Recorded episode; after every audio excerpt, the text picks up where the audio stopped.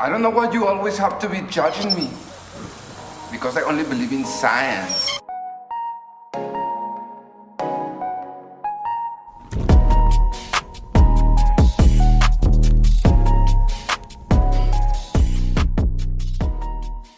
Nu komt iemand naar jou toe. Laten we zeggen je buurman. Hij zegt: Ik geloof alleen in dingen die wetenschappelijk bewezen zijn. Waarom geloof jij in een onbewezen God? Hoe zou jij antwoord geven op deze vraag? Hoe zou je dit aanpakken? Dit is hoe je het zou doen vanuit die presuppositionele apologetiek. Je gaat eigenlijk beginnen met wat zijn de aannames onder deze vraag? Wat zijn de dingen die de atheïst nu vooronderstelt als hij de vraag stelt? En hij heeft het hier over wetenschap. Zeg je, wat is wetenschap? Ja, wetenschap is dat wat we kunnen onderzoeken en vervolgens daar conclusies uit kunnen trekken die generaliseerbaar zijn naar de werkelijkheid waarin we leven, waardoor we steeds beter begrijpen hoe de realiteit in elkaar zit.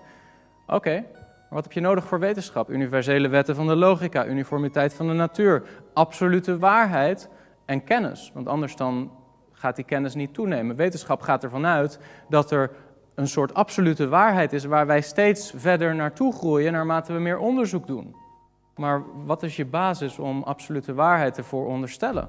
De christelijke God biedt die basis. Maar hoe komt de atheïst eraan? En absolute moraliteit, want je moet er maar van uitgaan dat iemand zijn onderzoeksbevindingen niet vervalst. Wat wel gebeurt overigens.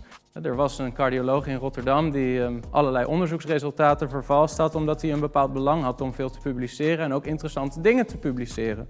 Maar om wetenschap te kunnen bedrijven moet je er ook van uitgaan dat mensen zich houden aan de afspraken en dat er dus een bepaalde morele standaard is.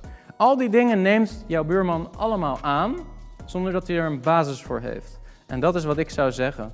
Ik zou zeggen, de God van het christelijk geloof is de enige God die wetenschap mogelijk maakt. Ik geloof wel in wetenschap, maar ik begrijp niet zo goed hoe jij wetenschap zou kunnen gronden in jouw naturalistisch, materialistisch wereldbeeld. En nu val ik zijn fundament aan en nu laat ik hem zien dat hij zweeft en dat hij gaat vallen. En dat hij ten diepste leeft in Gods realiteit, maar al die concepten steelt en dat hij zich daarvan moet bekeren. Zie je dat? Ik ga meteen door en zeg: Je weet ten diepste dat er een God is die de grond vormt voor al die realiteitsaspecten die jij ziet, maar je wil hem niet erkennen. Zelfs al kan je niet verklaren dat je in al deze dingen gelooft, je wilt hem niet erkennen. En je moet je daarvan bekeren. Je kunt die wetenschap alleen gronden in de God van het christendom. Een andere... Heb je iets gehad aan deze video? Druk dan op like, dan uh, zal YouTube ervoor zorgen dat meer mensen deze video zien. En als je vaker dit soort video's wilt kijken, abonneer je dan op dit kanaal. En dan zul je ongeveer wekelijks een nieuwe video aantreffen, waardoor je kan groeien in je kennis over geloofsverdediging.